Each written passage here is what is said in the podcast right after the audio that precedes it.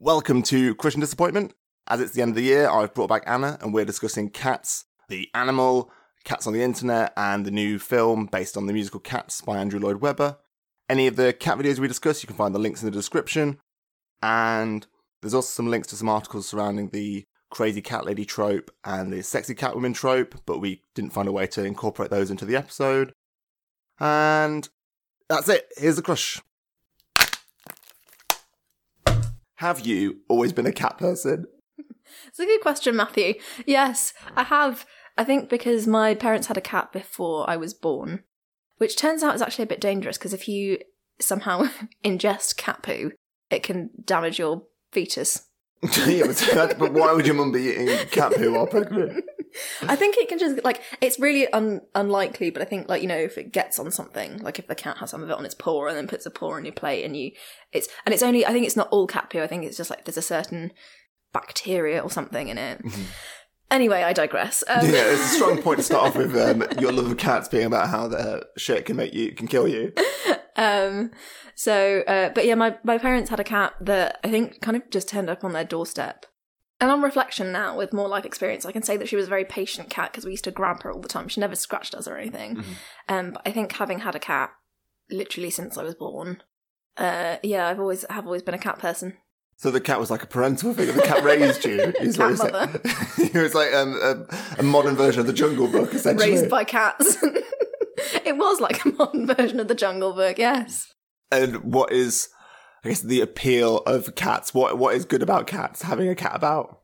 I mean, what isn't good about having cats about? They are. So I think it's nice to have to work to earn something's love. I think it's a bit, and once it's there, it's kind of fairly consistently there. But um, I think dogs just love everyone. Mhm. I, I, cats are like teddies that walk and have their own, technically have their own minds. Uh, yeah, that's why I like cats. Wait, so your your reason for why you like cats is because they're like teddies that walk, and they're a bit distant, and that seems to speak to some sort of big piece about you that you need to you feel like you need to earn of love.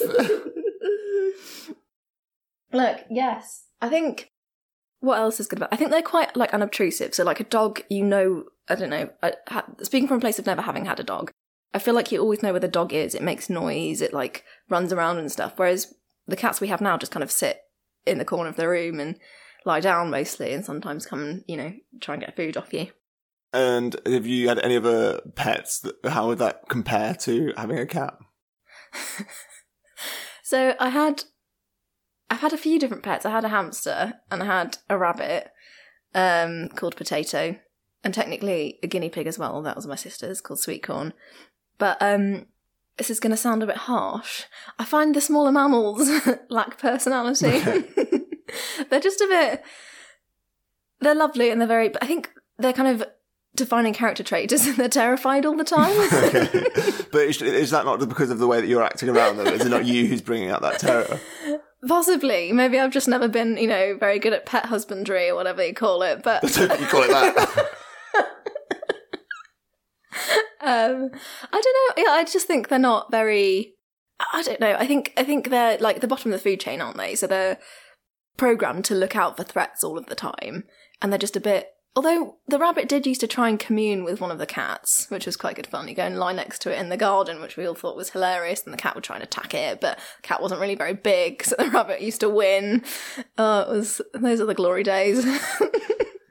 so if, if they've not got personality, what were, would you say? So you had three cats predominantly in your life. Would, Yes. they, would you say they've all had distinct personalities? yeah, I'd say so. What were what, what were the the punch? What were the points of each? Okay, so for I, my first cat, I can't really remember that well because it was a while ago that she died. But she was she was quite calm. She was like a sort of a grandmother willow figure, if you will, if you've seen Pocahontas. Um, very calm and wise, and she used to. Wait, wait, sorry, I was going to start but you, wise? Are you projecting that onto the cat? In what way was the cat wise? She used to look after everyone, and she she I, I think she could have done a lot of fighting me and Jess because we were small children He used to occasionally grab her, and she sort of just decided she wasn't going to. I think that's quite wise. Um, so the cats we have at the minute, Pixie and Sparrow. Sparrow is huge. I would describe him as quite sassy, and he looks indignant a lot of the time, and he behaves in a way that suggests he is feeling indignant. For example, if you try and touch him, he'll try and scratch you sometimes. Mhm. Or he'll it kind of insist on sitting next to my dad on the sofa, but then if my dad tries to touch him, he'll scratch him. And he just loves eating food. Um, and he scares his sister away a lot so that she doesn't get to eat any of the food, which is why he keeps gaining weight and she keeps losing it. Um, and Pixie is, she's sort of capricious, but in a nice way. she, uh, she likes being stroked, but she'll stay at arm's reach, so you can't, almost can't touch her because she'll kind of just be just out of reach, but kind of seems to be in- insisting on being stroked despite the fact that you can't reach her. Um, which is Wait, wait, wait! I'm so confused. Wait, the, cat is you. uh, You can't. You physically can't reach the cat. The cat is staying away from you, but you know that the cat wants to be stroked. So she'll turn around and come closer to get a stroke, and you'll stroke her, and then she'll walk away again. Doesn't sound like she wants to be stroked. and then she keeps coming back. Okay. but no, they are. They're all they're all fabulous characters. And also, I feel like this is gonna this is the one podcast that I'm gonna do that's gonna make me sound like an absolute hectic person. You listen to the other two. um, but I feel like they can sense when you're upset. Mhm. So, like, I remember one time. So Pixie's because she does the sort of staying just out of arm's reach thing. She doesn't. I think she's always slightly nervous, and she doesn't really like sitting on people or coming that close. And the one time she came and sat on me was, I was, I can't remember what something had happened. I was still at school and I was really sad about something. And I was, I think I'd gone upstairs and to lie in my bed and cry. And um, she came and sat on my chest, which was, and she just sat down there, which is really like she's never done it before and she's never done it since. Um, but she sat on my chest while I was crying. So I feel like, you know, she's trying to, trying to comfort me. Am I projecting? well, so I've got a a quote I think sort of links to that. So this is from Personalities of Self-Identified Dog People and Cat People by Samuel D. Gosling, hmm. Carson J. Sandy, and Jeff Potter.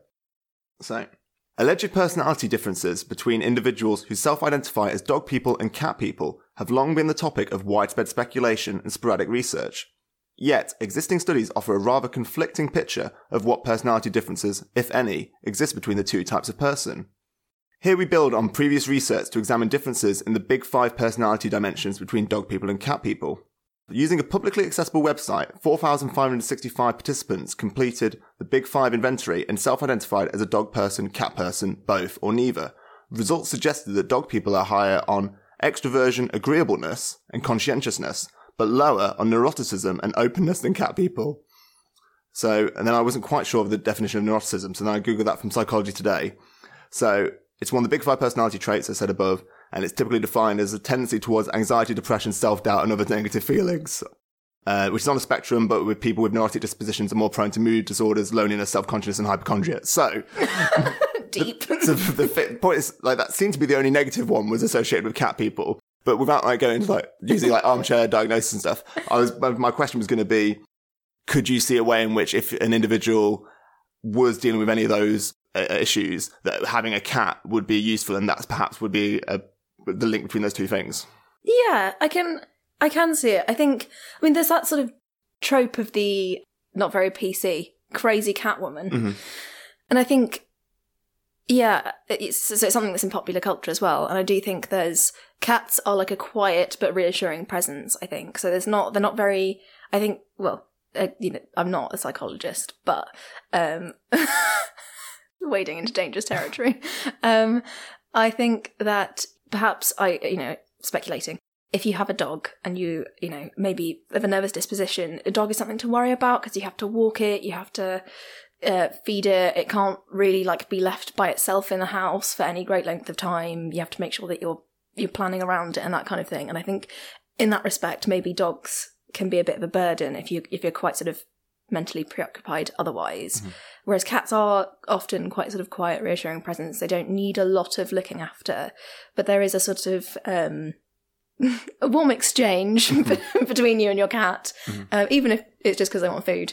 Um, so I can see. I think it's sort of like a companionship thing, which I think is why not always, but lots of elderly people I think get cats for that reason because it's sort of companionship, but it's not. You don't have to take it on a walk. You don't have to, you know, make sure that it's looked after all of the time. It just needs feeding twice a day. Yeah.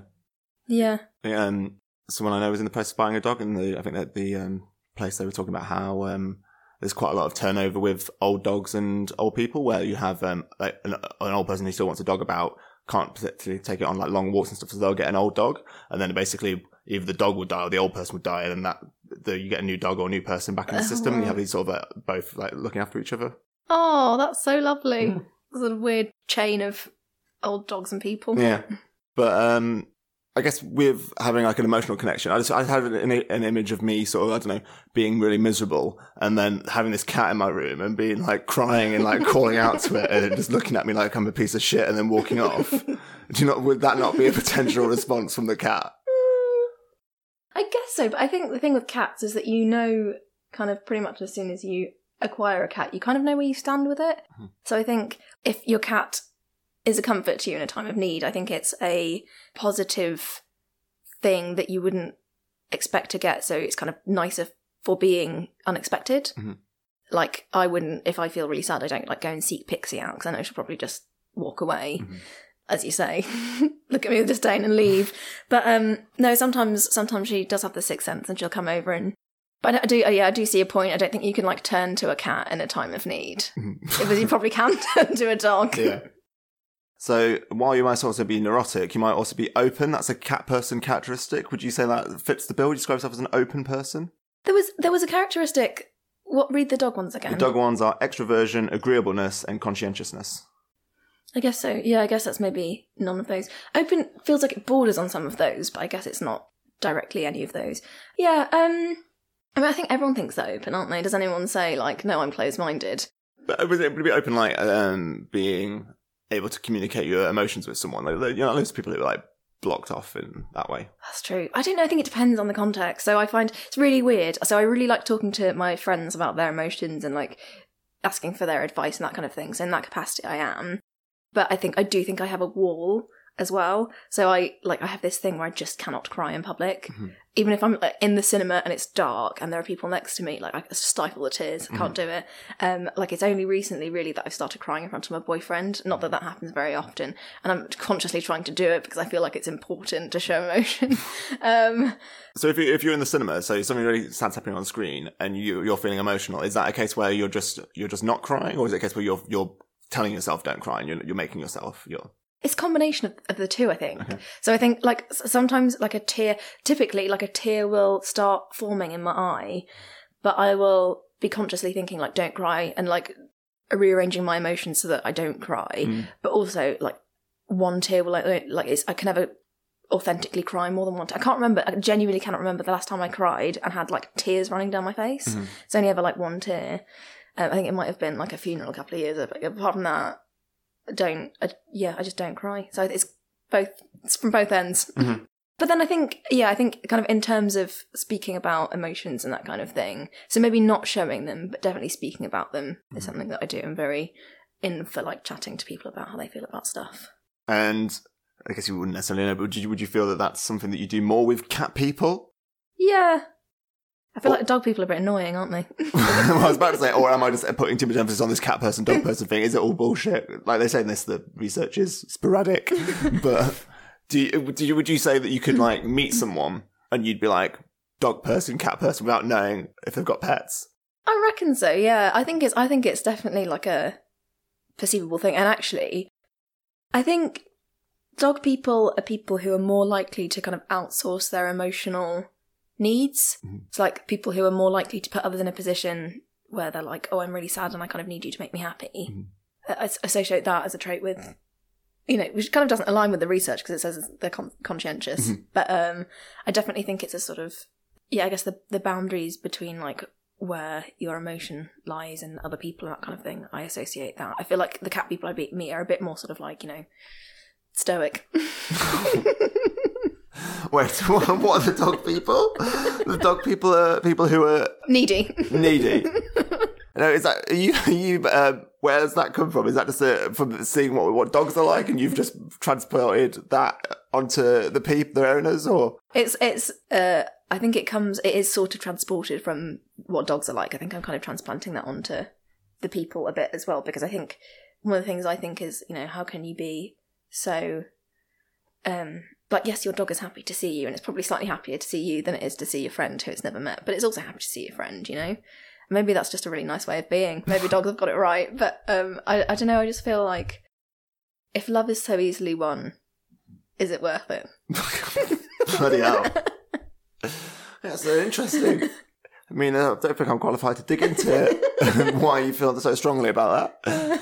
But um, one of the distinctions I was thinking, and I've, I think I've got some better quotes about this later, was um, with dogs. In the times that I've like walked a dog or taken them around, like you, you chat to people, other people with dogs, it's very sociable.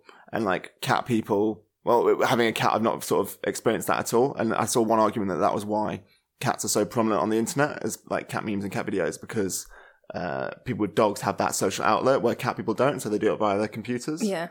Um, so in that way, I feel like that's a positive that you get from dogs that you don't from cats as a social element. Yeah, I think that's, and I think that's actually, I think you've hit upon something that's very true about the whole thing. I do think actually dog people are people who are a lot more extroverted, as it says in the list, but also, yeah, a lot more social.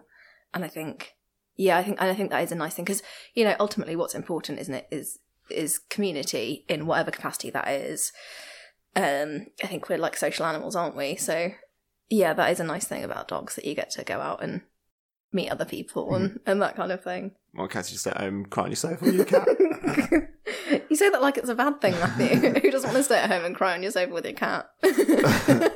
um, are you a fan of cat videos, cat memes? yes, I think I was very into cat videos when I was younger, and now I definitely follow a few cat accounts on like my various social medias, which I don't actually use that much at the minute. But no, I do like, often. Like if sometimes you know you're feeling a bit rough, and in in London where I live, I don't have cats.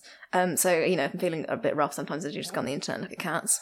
So what? What is a cat account? What does that post pictures of? Just just the cat Mainly, yeah. doing anything in particular, or So there's one I follow that has lots of different pictures of like cats on the internet. That is like a it, um collates lots of fun pictures um, of cats and shares them. And then there's one I follow that's it's a cat called I actually can't remember its name. Gosh, see, I'm not not a super fan.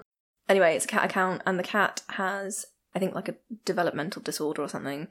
Uh, so I think it's something I can't remember the name of the condition, but it's something in it, its brain that makes it think that the ground is always moving. Okay. So it um, is a bit its coordination is a bit off, Mhm. but it has a very happy life, Mhm.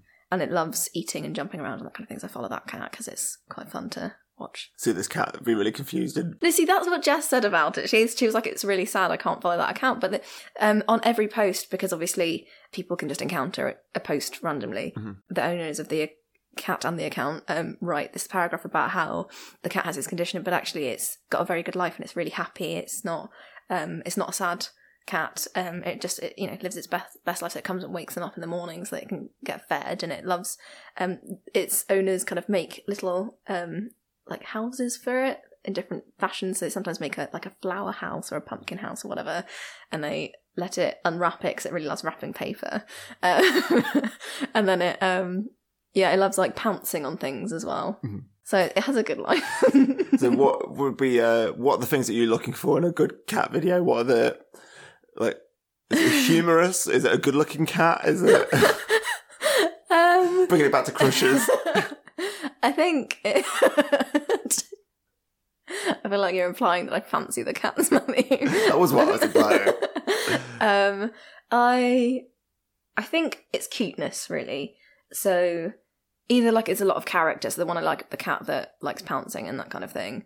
That one's quite funny because it's sort of it's quite sassy. So it comes in and like is trying to get its owners to do things for it all the time, which I think that one's quite good. But other than that, yeah, I guess if it's just a random cat picture, it's generally like cuteness or like doing cute things as well.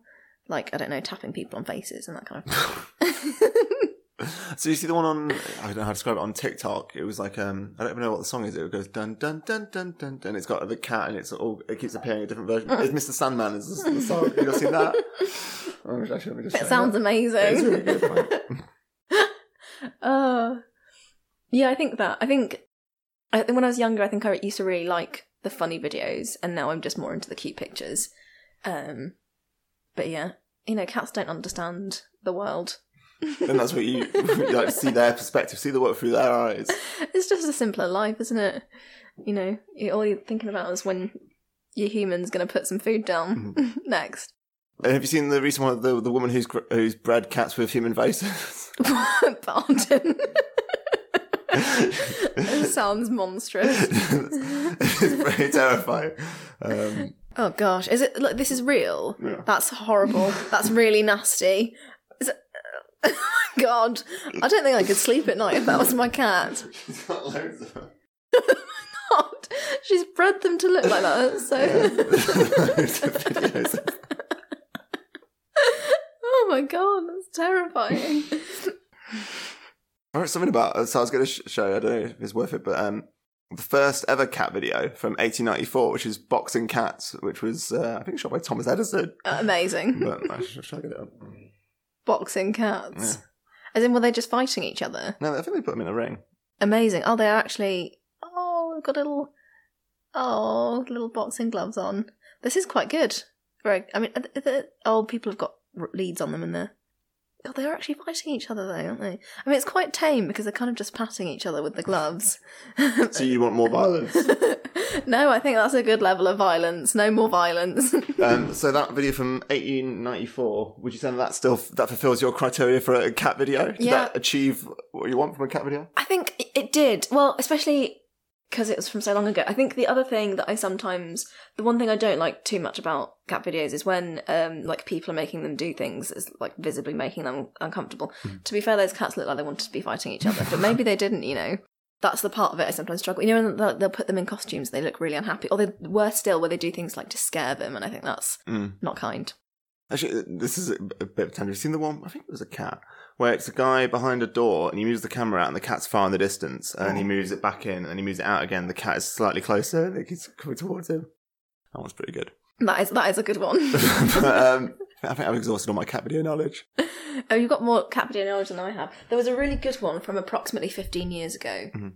There was a very good, uh, like, montage, is that what I mean? Of, um, it was set to a classical piece of music, and it was cats doing really funny things. I'll see if I can find it. It was really, it was really good. At the time, it was hilarious. Nowadays, I feel the the genre has matured. um, but like, I don't know, cats jumping out of bushes onto little children. that was yeah, that one. Uh, the, the little child was fine, but also like you know, leaping off tables and not reaching whatever thing they were leaping onto and that kind of thing. That was quite funny. There's another one where there are loads of cats, and I think someone shows them something that they don't like, and then they all run away. Yeah. It's quite dark. That one. I mean, there was Grumpy Cat was pretty famous back in the day, Loved Grumpy Cat. R.I.P. and um, um, this wasn't a real cat; it was an animated. Was it Nyan Cat? Do you ever see that? yes, I don't know where that came from. And it was like meow meow meow. That yeah, thing. with its rainbow. Yeah, yeah. Don't know what that was for. um, this was, I think, some research done by Jessica Gall Myrick, but then I've taken the bullet points from a different website. So essentially, I've just um, fucked it up. So, um, emotion, regulation, procrastination, and watching cat videos online. Who watches internet cats? Why? And to what effect? So the bullet points were that uh, people were more energetic and felt more positive after watching cat-related online media than before. I'd agree with that. They had fewer negative emotions, such as anxiety, annoyance, sadness, after watching cat related online media than before. Which I guess links into what we were talking about earlier about cat people potentially having those characteristics. Um, the pleasure they got from watching cat videos outweighed any guilt they felt about procrastinating. Would you say that falls into you? Yeah, I think so. I definitely, I think I fit into that category because I, I don't ever come away from a session and think, oh, you know, that was a waste of time. Mhm. I come away from a cat video session and think, well, I feel better now. Um, about 25% of cat videos they watched were ones they sought out. The rest were ones they happened upon. Do you tend to happen upon cat videos or do you tend to seek them out? I think the way I mostly engage with them is I'd be on Instagram and I'd be on the Discover page and I'd see a picture of a cat. You get fed suggestions then, both like at that moment in time and then afterwards. So when I come back to it later, if I come back to Instagram, there'll be like more cat photos on my discover screen and I'll end up going down rabbit holes and watching the videos. I mean, why not? They're glorious. We're going to talk about felting with your cat hair. Is that what you was that the next section? So what is felting with cat hair? Okay, what an excellent question, Matthew. So, felting with cat hair is a. Oh, sorry, it's actually called crafting with cat hair, which I think probably makes it slightly less, you know, disturbing sounding. Uh, but crafting with your cat hair is a book. and, you know, sometimes you get cat hair all over your clothes and you think, wow, isn't this just a waste? Mhm. Well, here's the solution crafting with your cat hair.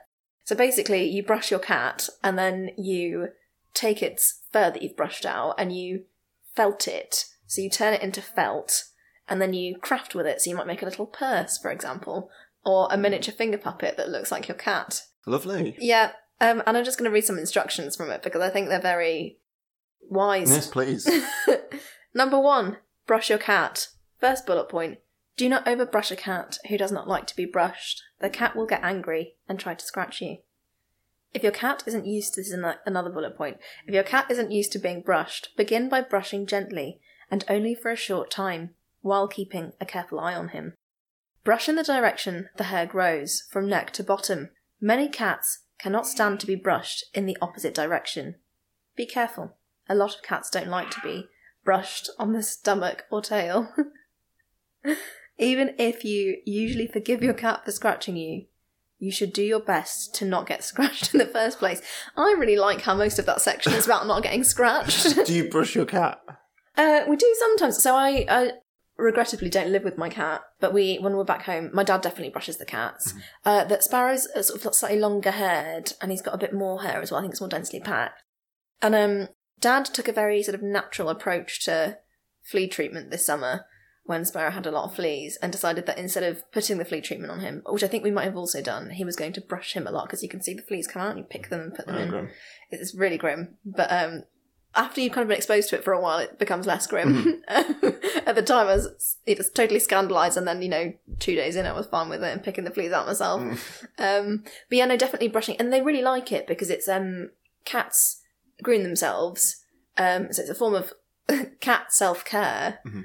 but also it's something that they do to their kittens. So it's like a sort of parental, maternal thing. It's a way of looking after their young. So they like it when their owners brush them because it's like a, an act of care. And it feels nice. Like it's nice to get. Uh, cats are. I think I read once that cats are quite, uh, as are lots of other animals, they're quite. um I want to say image oriented, but that sounds weird. Basically, they grooming is a big part of their lives, and they get distressed if they can't groom themselves because they if they get they're not you know sometimes dogs get a bit messy and they're just like whatever. And for a cat, like not being well groomed is distress. It can be distressing for them, so that's why they spend so much time licking themselves and and that kind of thing. So it's nice to brush your cat. and have you, with with the uh, fur that you've uh, got from the uh, brushing process, have you ever turned that into sock puppets? I haven't, Matthew, and it's one of my biggest regrets in life. So why did you have the book? I think actually, in all seriousness, I think someone bought it for my dad as a joke, um, and I'm, you know, very cut up that we don't still own it because I think it would be a great thing to do, crafting with my cat hair. Um, even, even acknowledging that these are tropes, the, the sad cat lady, that does seem pretty depressing activity.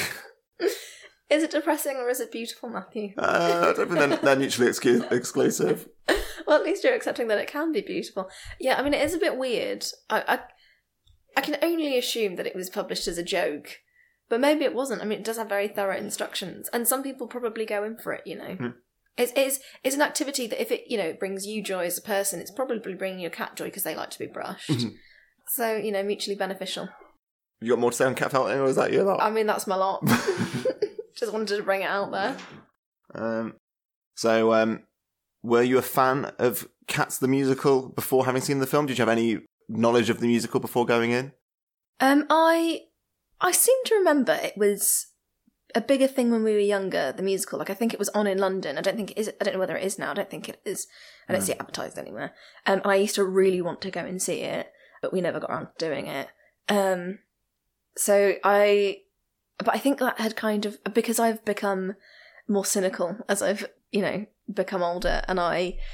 As you know, Matthew, I don't like musicals. Although I'm forcing myself to watch them, coming around to them now. That Lin Manuel one looks great. So I think I'd my interest in it had waned over time because I knew it was a musical and wasn't perhaps that interested. So, uh, did you see the trailer for the new film? What was your response to the trailer? I thought it looked quite magical. um, I don't. I think the the trailer. I feel like it was just a, a clip. That's how trailers work, yes. it wasn't. It wasn't two hours. No, but as in, I don't think it was. I don't remember it being like a mont. You know, some trailers sort of like pick bits Yeah. of the story. Yeah. I think it the Cats one was just a clip. No, it wasn't. well, anyway, I remember seeing it and thinking it looked magical. yeah, so it, I would I would agree with you. I thought it looked magical as well, but that that wasn't the main response to the internet. Most of the internet was horrified by it and was very concerned, and then people were talking about like how it, it people went crazy about how disgusting they thought it looks. Why did you not find the weird cat people hybrids disturbing? What what about them was beautiful? I mean, beautiful is a strong way of describing, but no, I think they were beautiful. I think I don't know whether it was my prior knowledge of the musical, so I was very conscious. Like I've seen You just said that you didn't have any prior knowledge of the musical. no, like I knew of it, but I did like I really wanted to go and see it. I hadn't I hadn't like watched it, but I I, I remember I must have seen pictures of the costumes and stuff, so I knew that it was people in like leotards, Mhm. effectively like bodysuits with cat fur painted on, Mhm. and it felt. I think when I saw the trailer, I thought of that rather than like, oh, it's a weird animal human hybrid. Mhm. So it, it, yeah, I, I, I could I could see the reason it was that way, and it didn't. I didn't find it too distressing. okay. Also, I just think, you know, CGI is used a lot nowadays. There are more d- disturbing things that have been CGI'd. Such as. now you're asking. Well, Pan's Labyrinth, for example, Mhm. is very distressing. And I know it's supposed to be distressing, mm-hmm. but that that is genuinely disturbing. That's really horrible, parts of it, in a very good way. Whereas I don't think uh, uh, it's just sort of people with hair on their faces and like cat features. But a scene where, as you say, Pan's was intentionally trying to create an image, while Yeah. Cats was perhaps supposed to be quite fun and playful, but somehow really got into the core of what people find it really distressing. Yeah. Maybe it's that uncanniness thing, Mhm. uh, because it's. I suppose it's not so similar to a human that you could mistake it for one, but it is sort of human-like, isn't it? Yeah, they are human beings with cat features, yes. Thought it was. I thought it was fine. I don't know why. I I think But you see, but so I would say from my position where I'm coming from is I I enjoyed it because it looked freaky yeah. in a way that like I felt like I, I prefer something that really like I prefer something that swings and misses and goes something batshit mm-hmm. rather than people that, that just like tiptoeing and trying to Yeah. stick to the mainstream. But it seems to me that you didn't even think what they did was weird, which is that you're the only person I've ever heard say that you just looked at it and you thought this is normal. Oh, I just didn't think it was that abnormal. Uh, When we sat down in the cinema and started watching it, I did like it took. I did have a like a a period in which I needed to readjust. I just kept laughing. I kept laughing because it was it was. I don't know whether it was. I wouldn't say shock so much as like I just found it very funny, Mhm. and I had to calm myself down. But yeah, after that, it was fine. Um, I was assuming that there wouldn't be anything weird in the film, Mhm. like you know, if it got on a bit sexual or anything. So you didn't think there was anything sexual in that film? Not really. Okay. I mean, apart from Idris Elba's weird, like he was, he didn't really have any fur, did he? He was, it was like he was in a bodysuit. Yeah, I, I would sort of agree in the sense that I like didn't think from the reviews I'd read I was expecting it to be more overtly sexual. I mean, it was a U certificate, but maybe like the way the people move. There's a bit where Rebel Wilson seems to be rubbing her tail her between her legs. Did you see that? Oh no, I maybe didn't. It was pretty. It was full screen. It was. I couldn't work out what was going on. I definitely saw the bit where she scratched her thighs, um, but I didn't. Maybe I didn't notice the. I think it's one of those things where, again, because like I knew a little bit about the musical, not much. Like I knew it was like danced essentially.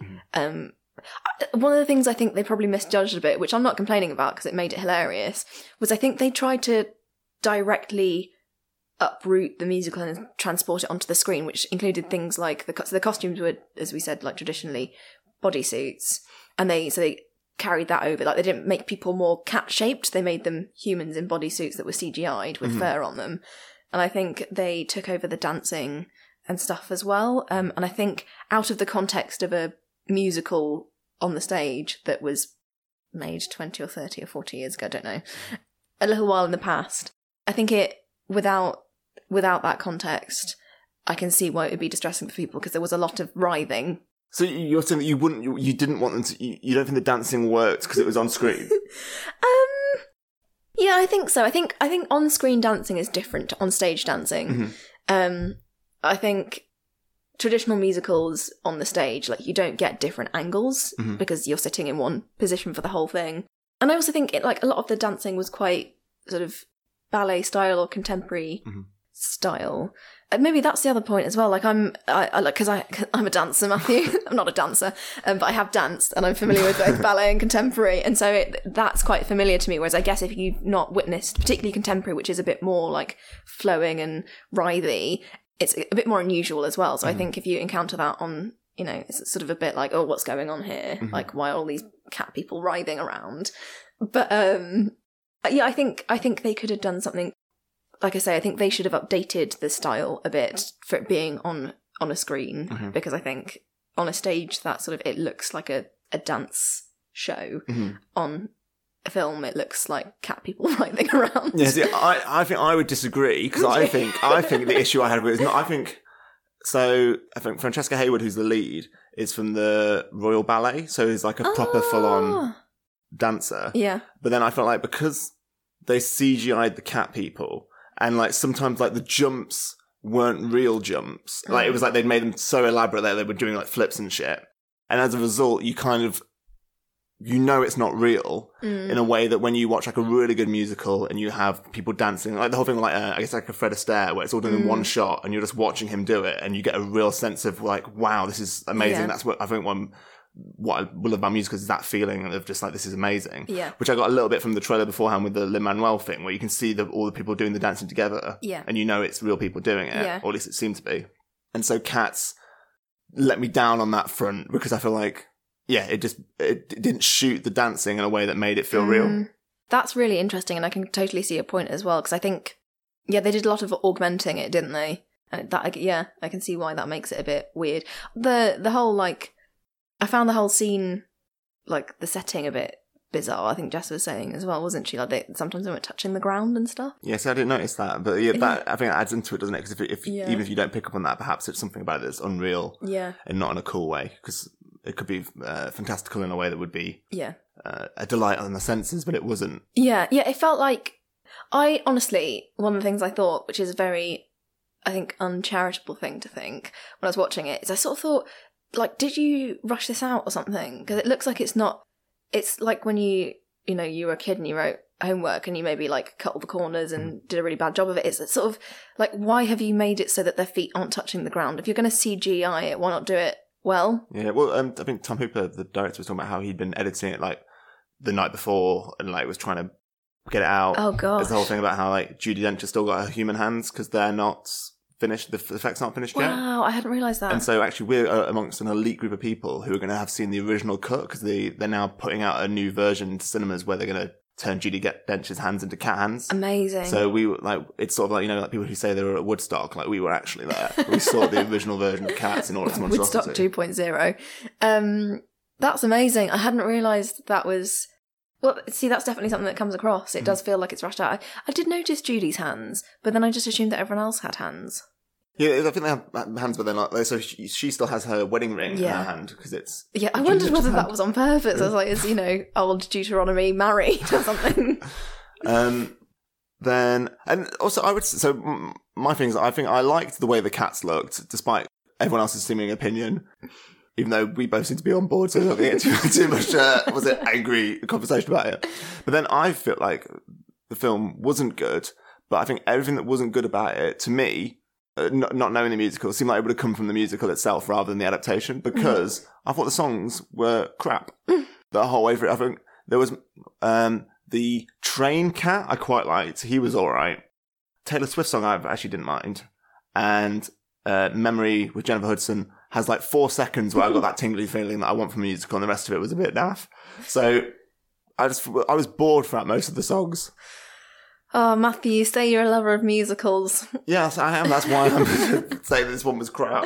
Um, I, you know this already. I completely disagree with you about memory. I cried one tear. Mhm. One tear came out. That's a big, you know. And how did that make you feel in the cinema? Did you have to try and suppress that emotion? I did. Yeah, I was. Like, I was sitting there. and I was like, oh, can you know? Can Matt and Jesse? this is a bit awkward? And really subtly after it rolled down my cheek, Yeah, moved my hand up and like wiped it down. But was that from the big bit, the, the, the bit where she goes, "Nah," like when she fully goes for it, that is like an emotional Yeah. beat. Yeah.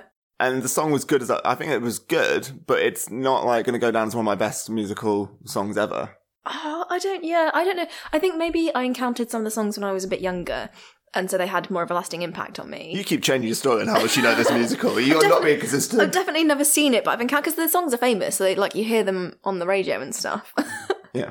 Oh, so actually, no. I was, I was gonna say the one uh, song that I thought worked was it was most of the songs towards the end. The um, Mister, what's his name? Mister, Ma- the Magic Cat. uh, Mephistopheles. yeah, Magical Mister Mistoffelees. Yeah. I thought that that song worked because there was like some narrative behind the song where they're trying to bring back Judy, and like he's got the power, and then everyone keeps joining in his song to try and like boost up his like confidence. And I felt like actually the fact that it, it keeps not working. I thought of that as a beat word because the story has no narrative throughout the whole of it.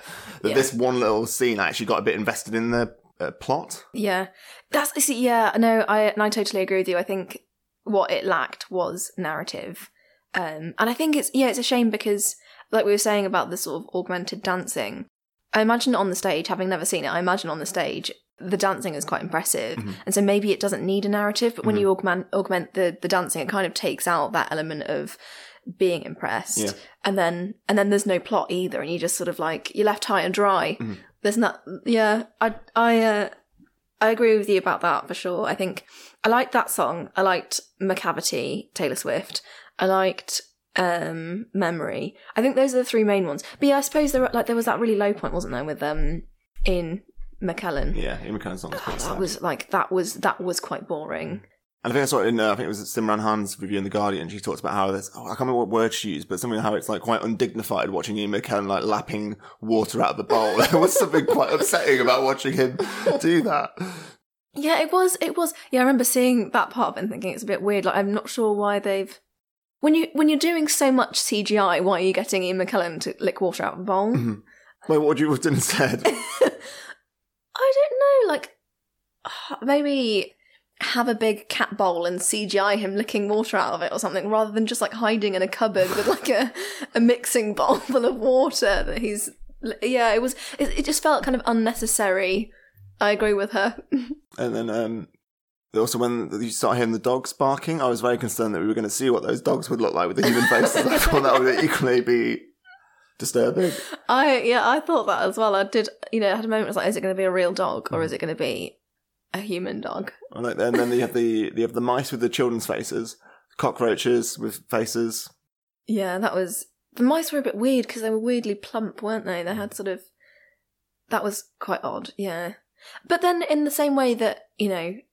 You could have made them look more convincingly like cats. You could have had completely CGI'd cats. You could have had people who looked a bit more like cats. Um, But that would have been really. I, I feel like this is where I feel like what they did worked on that level Yeah. because I feel like say you had like Pixar versions of cats, like that were just like singing, then you've got no like if you've got no plot, what are the cats doing? Like in the in those songs, are just are they just walking around like cats? yeah, Because then you get like the, the issue that was with the uh, new Lion King, where there was this clip of from Hakuna Matata, and it's literally just the three characters walking next to each other because they're all like photorealistic animals, and so you can't make them dance, you they can't emote, and so everyone was so like angry about the Lion King because the animals weren't emotive, and now you've got cats, and they are, Yeah. and everyone's still angry. You can't please people. You can't please. And I do think there's like a wave of. I feel like the internet is a wonderful place. And I think one of the things that happens on the internet is I feel like the, there are these waves of mania around things. So, you know, a couple of people say that cats is rubbish. And then I mean, it everyone was. saying. I mean, it was. no, Matthew, it was average. No, I mean, it was. I think it was less than average. I would. I would. I've, I put my phone down saying I would go two stars. Is what I would. I would go three and a half, I think. Four. Four. I agree with. Four. What was good about it? I agree with Jess. I think if it was 15% better, it would be a masterpiece. Oh yeah, I I think there's there's enough there's enough in it that I like that I feel like you swing and miss. Like I appreciate the effort, but it was not good. And that Yeah. like the Ian McKellen song's bad. The bit where Judi Dench starts talking at the camera about how you should treat your cats. I quite like I was that. so bored. I wasn't expecting it, and it was, that for me crossed over the boundary in a way that I that was actually of all of the bits of the film, that was one of the bits that made me a little bit uncomfortable Mm-hmm. because I had thought it was this sort of singing, dancing theatre show film. Mm-hmm. And then suddenly they start giving you instructions on how to look after your cat in real life. it's sort of like, no, no, no. We've been like, this has been a film about CGI human cats, Mm-hmm. not real cats. The advice didn't always work though. Some of the advice was to remember that your cats have three names. I mean, I'm not quite sure how you're going to take that on to your relationship with your cats. No, no. I, I, yeah, I can't see that. I, my cats only have one name. Actually, no, that's not true. Sparrow, because he's got white fur and a bit of black on him. Um, we have a neighbour who's fabulous, a neighbour and a friend who comes in and feeds him sometimes when we're not around, and she's decided that his name is actually Snowy. Okay, handy. yeah, so he's called Sparrow and Snowy. So is that his um, what's it, Jamiroquai cat name? Or what is it? Jellicle, yeah. Jellicle cat. And what was what what was um, your interpretation of why they were called Jellicle cats? Matthew, let me defer to Google. Is it, is it was it actually right? Yes. So Jellicle sounds like dear little. Jellicle cats are briefly mentioned in T.S. Eliot's 1933 poem Five Finger Exercises, although they are not described until Eliot's poem The Song of the Jellicles, where jellicle cats are commonly depicted uh, sorry, uh, were depicted as commonly nocturnal black and white scruffy cats. Specifically, Eliot mentions that they like to gather at an event called the Jellicle Ball. The name Jellicle comes from an unpublished poem by Eliot entitled Pollicle Dogs and Jellicle Cats, where pollicle dogs is a corruption of poor little dogs and jellicle cats of dear little cats. Mic drop. I had a sound effect on it. um, I mean, it's still shit though, isn't it? It's like it might that, that might be what T.S. Eliot was going for, but there's no way in which dear little sounds like Jellicle. I don't know. Well, you're right and you're wrong. I think when they make it obvious, it makes sense, but it's n- Does it? Does it make sense? look. I was thinking about this earlier. So Okay. there's a spectrum. Dear, Mhm. dear. well, and you can't say the two things. You can't say the two things together and pretend that they sounded the same. no, if you're like, oh, dear. so if I was if I was sending a letter to you, or maybe I was reading the letter and I was like, Jana, Jana, You just sound like you're very posh. Jana. Gianna. No, Jana. Um, I went to the Lelical shop. Bullshit. Who were the Jellicle cats? What were they? What were the? I think it was just the cats that were in it. I, d- I thought that was quite touching at the end when she said "dear little cats" because it felt like it was like all the way through. You're like, oh, it's a like it's a group that you, you. She's sort of on the outside. This Victoria cat, she's sort of on the outside of. And then when oh, I feel like crying now when uh, Judi Dench says you are a jellicle cat after all, a dear little cat, and it just it makes you realize it's not a group. It's just all cats. Probably. Was it, or was it that she'd actually been in, in, in she was now a Jellicle cat? Well, that too. 'Cause I thought, um, someone make the point that it was the cats that live indoors weren't Jellicle cats. They were different. They, they had a different name, maybe. I thought, yeah, it was like a Gumbie cat or something. Yeah. I, I thought that was just because it was like, maybe it is. Maybe that's why. Yeah, I just assumed it was because it was like a, a fat cat that wasn't doing anything. yeah so they're like the street cats, the dear little cats, are the Yeah, maybe that's maybe that's it. But I think, to my mind at least, I think like Jellicle, the Jellicle cat sounds like a group that you're either part of or you're not. Mhm. Whereas Dear Littles is it's less. I think it's less exclusive. It's not. It can't be a unless you're actually calling like a group the Dear Little Cats, and those are the not Dear Little Cats. It feels more inclusive, so I just thought it was quite nice. But maybe I've maybe I've just projected onto that. just I don't know. I like the the whole plot. Like I quite liked the whole thing of the cat ball and them all performing, but I feel like it's just that thing where the songs weren't good enough.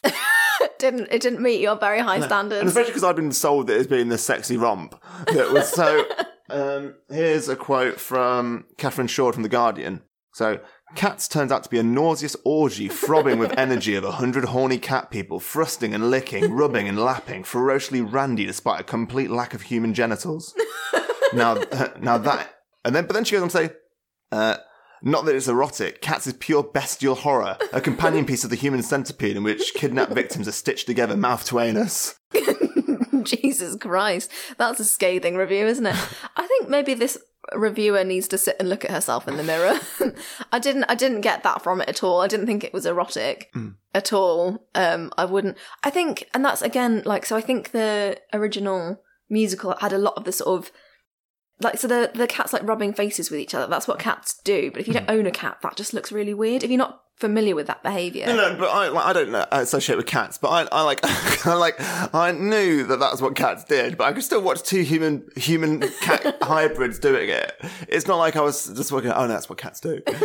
like, I, there's a part of me that still knows it's fucking weird. yeah, no, no, I know. I think I just suppressed that a lot more. I was just like, oh, it's fine. I get what they're going for. I just want, I think because of that, I, I wanted it to be sexier. Like, if you, if you're familiar with, there's um, a cartoon which I've never seen, but I saw it years ago on one of those, um, like, you know, Channel 4 do their 100 best animated things, and there was one called Fritz the Cat, which I assume has not aged well from when it was, but it's basically this really sort of like horny cat who goes around having sex with other cat people, human cat people. And it, um, that was kind of the vibe that I was expecting going into cats, and it just didn't deliver. Didn't deliver. So the songs weren't good enough, Yeah. and it wasn't sexy enough. Yeah, boom. that's, that's my review for most films. Uh, I can't believe she paralleled it to the human centipede. I mean, that is disturbing. And I couldn't work out, but I wasn't sure if some of the cats seemed to be that they had human faces and then cat features like around the face, while some people their faces were part of the cat thing as well. Like they, some people would have their human skin tone and then cat fur around it, while some people the fur seemed to be going on. Like Mr. Mistoffelees Yeah. and the main cat Victoria, they both had their fur was on their faces, Yeah. but then some of the cats didn't. No, I yeah yeah yeah. Like um, Dame Judi was like it was like Dame Judi's face Yeah. with some cat features around Yeah. it. Yeah, no, oh yeah, there was that. w- That made me a bit uncomfortable as well. That inconsistency. Oh, I actually, this was a, a good question actually. Then, did you receive any of the joy that you obtained from real cats from the film Cats? Oh, that's a very good question. Um, no, I don't think so. I think it was too different to real cats. Yeah, and the things that they did that were cat behaviors were. Uh, I could see what they were going for, but it wasn't like I didn't, didn't look at it and think, oh, it's like a cat. Yeah. Like, oh, it's like when Pixie does that, you know? No. So, what about you? No. In a word. Yeah. Um. So in my hand, I have a copy of the international bestseller, "How to Live Like Your Cat" by Stefan Garnier, okay. and essentially this is just very short chapters which say something that a cat does and how we could do something similar and how that would make us feel better. So um, on the back it says, um, when Stefan Garnier looked at his cat Ziggy, he realised that felines had figured it out. In this unconventional guide, Stefan shares secrets to living with all the elegance, calm, and charisma of a cat. How to live like a cat teaches us to enjoy our lives because we don't have nine of them. and as they're very short, so what we got, um, 162 pages. I was thinking, you throw a number at me, I'll turn to that page, I'll hit you with the nearest life lesson, and we can see whether you feel like your cats do this, whether you should do this. We'll work it out. This is such a great idea. Okay, um, I would like to go for 68. 68 is your cat loves calm. Why not try to take a few moments each day to bathe in absolute calm and silence? Listen only to yourself, your inner voice, your heart beating. I feel like he's rather appropriated meditating. um, I'm not sure. I think uh, uh, this is a bit forced, isn't it? forced in the way that trying to find calm would be forced, or forced in that they're trying to say it's a cat thing. if it that they're trying to say it's a cat thing, I think you can say that of pretty much any animal. Well, that's just shitting on your Christmas present, that's fine. um, but would you say that your cat loves calm? It does love calm. Yeah, they love calm. Right, should we go for another number? Yeah. Uh, ooh, 111. Your cat dares to ask all the time. Often we don't dare ask for help with our work or if we have issues in our personal life. Why not? Shame, perhaps. But your cat does ask for things. It'll be demanding when it's hungry, wants to go out for a walk, or feels like a cuddle. Even when you're sleeping, your cat will shamelessly come and wake you to ensure to attend to whatever it wants at that moment. Yeah, I agree with that. So Sparrow regularly, I think daily, wakes my dad up at 4 a.m. because he wants breakfast, and my dad will get up and give him breakfast. so it's, it's very true. And I actually think it's very good advice as well. I think it's about being assertive, isn't it? And I think I definitely don't ask for things when I need them. And I think maybe I should just take a leaf out of I mean, maybe not to the extent that my cats do, because I think that would make me quite unpopular. But Yeah. Because there's a line, isn't it? Because, uh, I mean, but does your dad now have resentment towards the cat as a result of this, or is he still on board? He's still on board. He loves it. I think he loves it more than he loves me and Jess. so then it's clearly not had the ne- negative impact that you're fearing that your actions might. Yeah, that's true. Yeah, maybe I should just go for it. Disregard everyone else's needs. yep. Right, phone number, I mean. 73. Your cat knows how to rest, it loves to sleep. Don't wake a sleeping cat, goes the old adage. Why not choose a little restorative siesta over supposedly urgent washing up that has to be done, wiped and put away ASAP? This is fantastic. This might be the the the high point of the whole book. Truly, I mean, why do things that you need to do? yeah, it's certainly one way of looking at life. Um, I really like that advice. I do think, on a you know slightly more serious note, I do think that sleep is really important, and I don't think we do enough of it.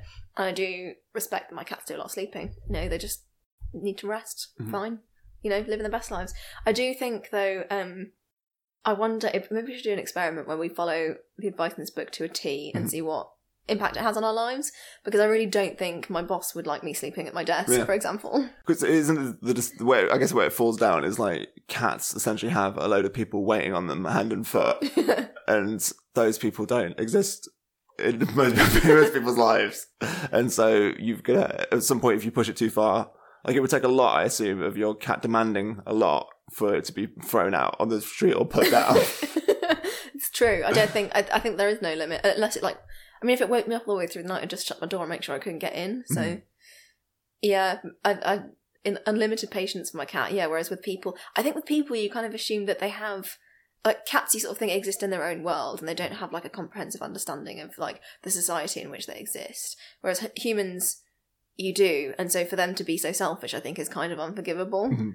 I don't know if someone, if like I had a friend or a relative who just continually asked me to do things for them and like at a time that was, you know, whatever suited them but wasn't convenient for me, I think I'd have to sit down with that person and say, look, this is, you know, this has got to stop, Jeffrey. but what if what if that person was like a cat person hybrid, like the people from Cats? Would you feel more inclined to help them out?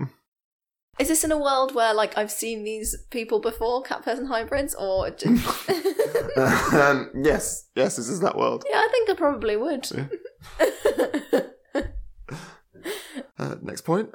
oh, doing another page. Uh, forty-one. Uh, your cat is impenetrable to judgment. It's an observation that has often amused me. Cats don't care a jot if they're appreciated or not, be it by people or by others, by other cats. I don't. I actually don't agree with that one either that you just read because cats aren't pack animals. But I definitely think Sparrow. Like, if we all hate on Sparrow, I feel like he gets sad, and I- Mm. maybe I'm just projecting. But I think he definitely has an awareness of how he is like treated and perceived, and I think if you're not nice to him, it makes him sad. Mm. I don't think he's impenetrable, impenetrable to judgment. I think when we were all like, like there were times in my life. i i in my defense, he once nearly blinded me. He like scratched and went through my eyelid. Mhm. Um, so our, our relationship was frosty for a while, Mhm. but I think as a result of that, he, I could see in the way he kind of behaved, he, I think he felt more, I don't know, like guarded, and it was quite sad. So I've been rebuilding my relationship Mhm. with Sparrow over the last few years. We're friends again now. nice. That might be a happy ending to note on. It's a happy note to end on. Um, how do we wrap up? Should we sing one of the songs from Cats? we could do, I guess. Something, something, something magical, Mr. Mistoffelees.